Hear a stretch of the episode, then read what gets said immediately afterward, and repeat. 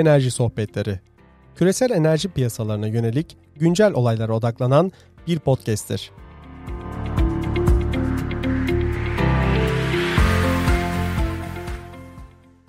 Herkese merhabalar. 22 Mayıs Cumartesi akşamından daha sizlerle birlikteyiz. Enerji sohbetlerine kaldığımız yerden bu hafta özellikle küreseldeki enerji gelişmelerini, enerjik gelişmeleri sizlerle paylaşıyor olacağız diyelim ve bu haftanın en önemli olayıyla başlayalım. Bu haftanın en önemli olayı neydi abi?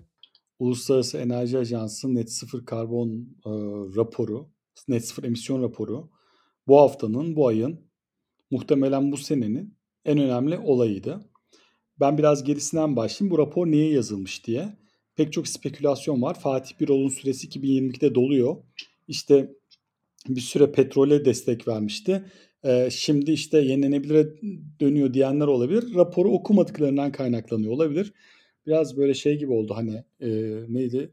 İlahiyat hocası gibi okumuyorlar falan. Ama öyle değil de şöyle. Raporda e, özellikle yazıyor. Bu rapor diyor COP26 Başkanı İngiltere'nin isteği üzerine yazılmıştır diyor. Yani raporun yazılma gerekçesi zaten raporun içerisinde var. Şimdi buradaki en büyük mesele ne? Bu e, net sıfır emisyon raporunda büyük bir tartışma başladı. Şimdi ben kısaca mantığını anlatayım. Rapor şöyle bir mantıkla yazılmış. Ee, ne, ne kadar sürede bu Paris için 1,5 derece olacak 2050'deki net sıfıra erişiriz. Net sıfır kavramından şunu anlamayalım sıfır fosil tüketilmiyor.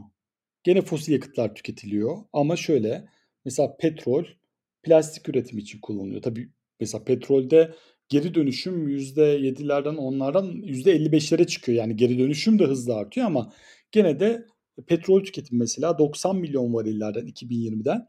Şu da çok ilginç. Bazı yıl olarak 2020'yi alıyorlar.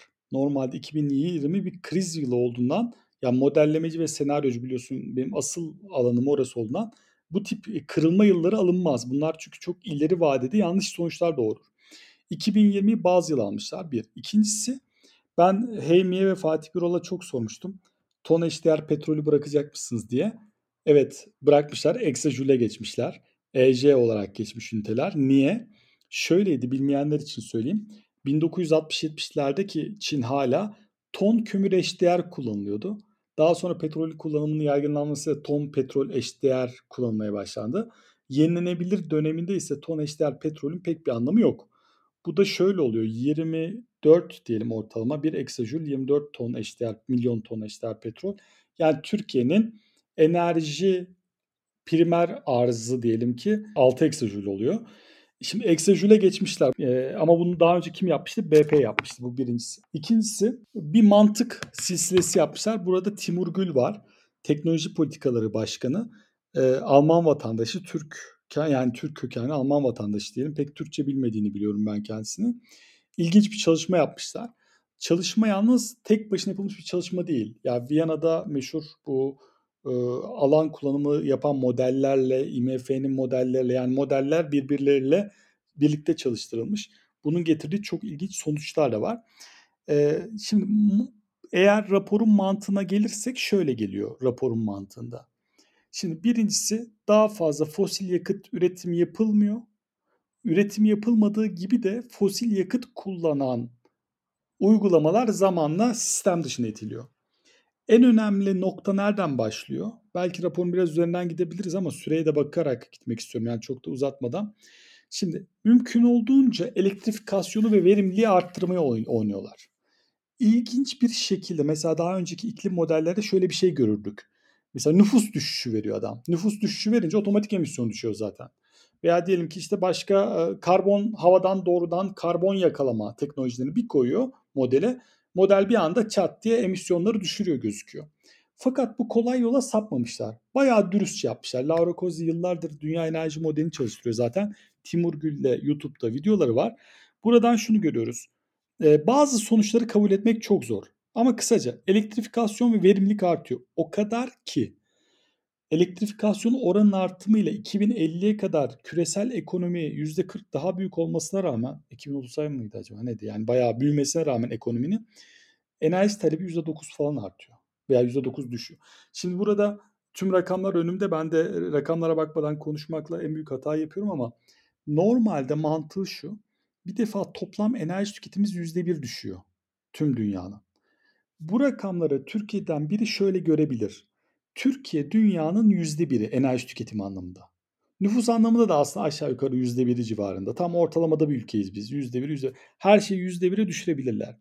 Şimdi bu raporun belki de en önemli noktalarından biri bir tane grafikleri var. Hangi yıl ne olacağına dair çok tartışmalı bir şey ve OPEC de itiraz etti. Benim de gündemimde var bu. Ee, en önemlisi şu mesela 2025'te dünyada hiçbir fosil yakıt kullanan e, kombi satılmayacak. Yani bunun nasıl yapılacağı yani bunun standardı yok ortada. Hidrojen kombilerinin standardı yok vesaire. Gene fosil yakıt kullanımında terimi şöyle kullanıyor. Unabated coal plants yani emisyonları tutulmamış bir kömür santralik olmuyor. Yani 2050'de hala bazı fosil yakıtlar kullanılıyor. Mesela doğalgaz kullanılıyor önemli miktarda.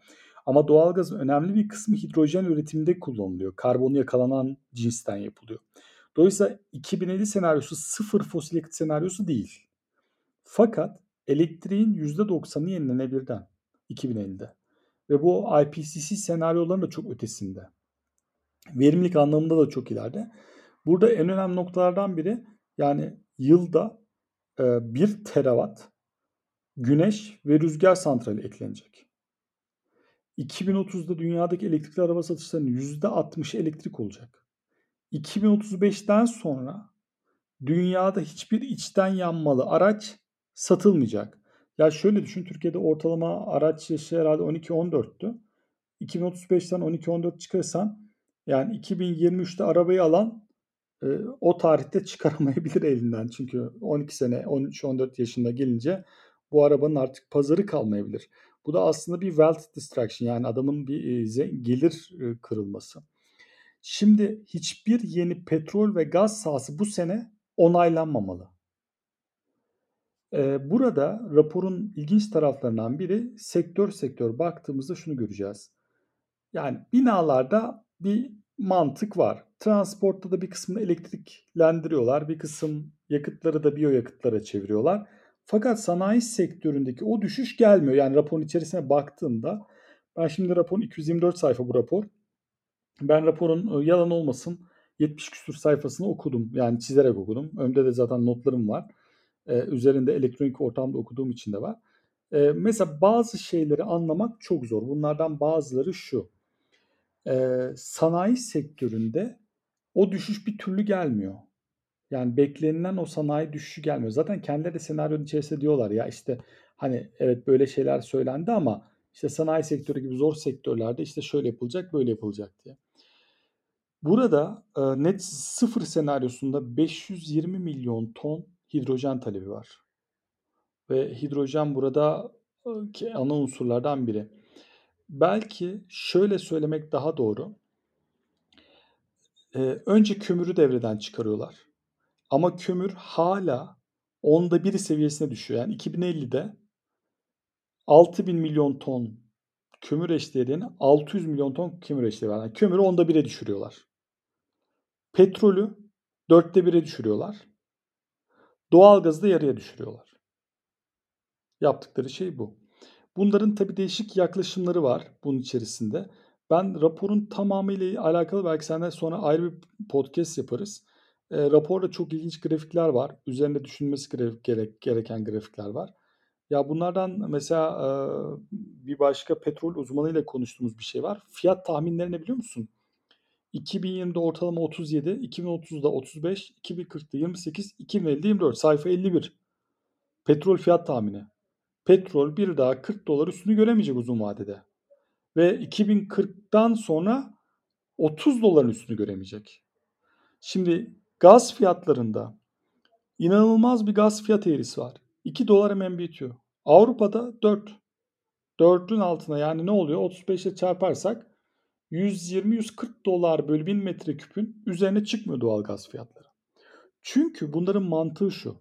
Doğalgazın tüketimi düşeceği için doğalgazın tüketimi daha çok düşeceği için o marjinal yaklaşımdan e, pahalı projeleri devreden çıkarıyorlar. Ya mesela kömür fiyatına gelelim. Kömür fiyatı Avrupa Birliği'nde Şu anda 108 işte şu anda 70-80 dolarla 50 dolarlara düşüyor. Japonya'da 50 dolarlara düşüyor. Ee, inanılmaz bir fiyat öngörüsü var. Ee, bu konuda petrol analistleri de çok önce böyle olur mu böyle şey falan dediler. Fakat zamanla farklı bir noktaya geldi. Burada karbondioksit emisyonları gelişmiş ekonomilerde hızlı düşüyor. 2045'te düşüyor. Diğerlerine daha sonra. Şimdi belki burada her şeye değinmeyelim. Son 3-5 dakikada şöyle e, yani bu konularla alakalı baktığımızda toplam enerji arzı 2030'da 2020'ye göre yüzdeli daha daha aşağıda olmak zorunda. Yani şöyle düşünün. Türkiye en yüksek mesela Türkiye uyarlarsak Türkiye en yüksek enerji talebi elektrik değil enerji talebini 2019 yılında gördü diyoruz. Yani eğer bu senaryoysa ki bu olmaya da bilir. Burada e, bir başka çok daha önemli nokta e, benim gördüğüm kadarıyla e, toplam tüketimde yani nihai tüketimde yüzde bir yıllık düşüş olacak. 2025'ten 2050'ye kadar. Yani biz aslında toplam enerji tüketimini düşürmek zorundayız. Eğer burada e, bir de e, sektör sektör bakarsak e, şöyle bir yaklaşımları var. Bence bunu da söyleyeyim, burada bitireyim. E, yaklaşık bu enerji ve emisyon düşüşün %8'i davranışsal. Saf davranışsal. Yani arabaya binmiyoruz. Başka şeyler işte bisiklet sürüyoruz vesaire. Bunun e, yüzde şuradan bakalım yüzde 40'ı doğrudan teknolojik düşüşlerle sağlanıyor. Yüzde 55'i ise teknoloji artı insanların alım tercihlerini değiştirmesiyle olacak. Şimdi bu rapor çok önemli. Neden? E, raporun detayları çok daha tartışmalı. Biz de tartışıyoruz. Uluslararası uzmanlarla tartışıyoruz. Bu birinci rapordu. Bu hafta belki e, Uluslararası Enerji Ajansı'nın bir raporunda değerlendirmesindeyim. O değerlendirmede hidroelektrikle alakalı. Onunla ilgili bilgi veremem ama çok güzel bir rapor geliyor ve Türkiye ile ilgili güzel veriler var. Bence insanlar bunu da sevecek. Bu raporu da okuduk. Şimdi bu hafta benim için en önemli olay neydi? Suudi Arabistan'daki olaydı jeopolitik olarak. Suudi Arabistan'da ne oldu? Cuma günü, cuma namazı esnasında Kabe'de bir adam minberi aşarak bıçakla o sırada hutbe veren Kabe'nin içerisindeki imamı bıçaklamaya çalıştı. Şimdi buradaki temel nokta şu Suudi Arabistan'da bir e, uzlaşı vardır. Dindarla Suudi aile arasında yani ne diyelim oradaki e, religious clergy yani dindar ekiple bir şey e, anlaşma vardır. Şimdi Suudi Arabistan'da böyle bir olay olmasın imkanı yoktu. Hatırlarsanız Muhammed Bin Salman herkesi otele doldurmuştu. Hani almıştı. Bir kişinin Cuma'da Kabe'de bunu yapabilecek kadar cüret göstermesi ki Muhammed Bin Salman'ın bu kadar güçlü olduğu bir Suudi Arabistan'da şunu gösteriyor. İsrail-Filistin olayı bölgeye yayılacak. Ve bunu kimse tutamayacak. Dolayısıyla şu anda jeopolitik riskleri en tepeye çekebiliriz. İkinci olarak İran'da 18 Haziran seçimleri var. Bundan dolayı da petrol fiyatları bu hafta hızlıca düştü biliyorsun. Bir anda düştü %1-2 düştü. Yani neden? İran'da en üst düzeyden bir açıklama geldi. İşte petrol anlaşması yakın. Biz full üreteceğiz, maksimum üreteceğiz, en yakın zamanda en yukarı çekeceğiz diye. Daha önce İran bu kadar üretimini arttıramamıştı. Yani bu temel bir sorundu. Fakat burada bu verilen açıklama daha sonra yalanlandı. Yani yalanlanmadı yani anlaşmaya daha var. Doğru yoldayız, güzel yoldayız, iyi yoldayız falan. Şimdi Amerika'nın İran seçimlerine göre mi bu anlaşmayı onaylatıp onaylatmayacağını bilmiyoruz. Fakat İran'ın da İran, İsrail, Suudi Arabistan üçgeninde çok sıcak bir yaz bekliyor bize. Bayağı sıcak bir yaz bekliyor. Yani bu işin petrol fiyatlarına etkisi bence önemli miktarda yüksek olacak. Bu Suudi Arabistan'da görmediğimiz tar- tarzdan bu jeopolitik olaylar ben uzun süredir böyle bir şey görmemiştim. Daha önce bir tane aracı güvenlik bariyerine çakmışlardı ama bu kadar cüretkar, radikal bir dinci olayın Suudi Arabistan'da en çok herkesin gözü önünde, kameraların gözü önünde Kabe'de böyle bir şey yapacak kadar e, dindar grupların ileri gitmesi 70'leri hatırlatıyor, 80'leri hatırlatıyor. Bu çok çok çok çok çok önemli bir olay. Bu bir yerden patlak verecek. Bir şey kaynıyor demek ki orada. Şimdi geri kalanına geçelim. Diğer en önemli haber neydi? Dikkat ediyor musunuz bilmiyorum. Merkel e, Volkswagen ID3'ü tanıttı. Devlet başkanları ülkelerinin major arabalarını kendileri tanıtıyorlar. Merkel Volkswagen'in elektrikli modelini tanıttı. E, Biden neyi tanıttı? Ford F-150 elektrikliyi tanıttı. Ford F-150 elektrikli 2022'de üretilmeye başlayacak. Yaklaşık 120 kWh pili var. Bu önemliydi. Bir diğer nokta şu. Biden biliyorsun bu 2.3 trilyon dolarlık bir altyapı yatırım paketi açıklamıştı. Gelin 1.7 trilyonla anlaşalım diyorlar ama e, Cumhuriyetçilerin paketi 500 milyon dolar. Yani e, 500 milyar dolar. Dolayısıyla burada bir temel bir sorun var. Bu haftanın en görünmeyen ilginç haberlerinden biri Polonya'da sağol teknolojileri bu perovskit tarzı güneş paneli fabrikası açtılar ilk defa. Ee, bu çok çok ilginç. Yani bu da çok ilginçti. Bu gördüğümüz ilginç noktalardan biriydi. Şimdi ilk çeyrekte hesaplamalara göre Çin'in emisyonları %9 artacak. Bu e, beklenenin çok daha üstünde. Belki son bir haber olarak şunu söylemek lazım. Ee, şu anda tabii yani LNG anlaşmaları vesaire var. Japonya daha çok kömür yakacak. Ya bunların hepsi gözüküyor ama burada ABD'de 1 Haziran'da kasırga sezonu başlıyor.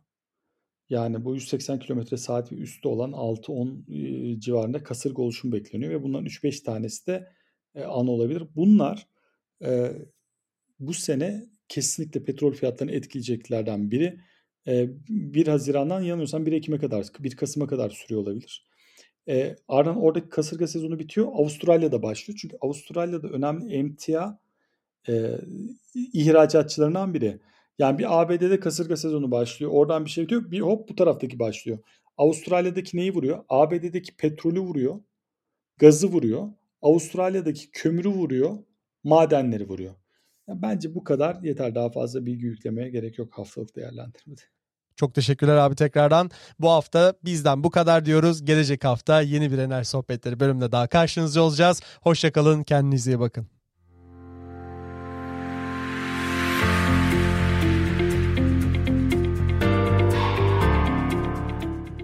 Dinlediğiniz için teşekkür ederiz. Enerji sohbetlerini Anchor, Spotify, Apple ve Google platformlarından takip edebilir, bizlerle iletişime geçebilirsiniz. Bir sonraki bölümde görüşmek dileğiyle. Hoşçakalın.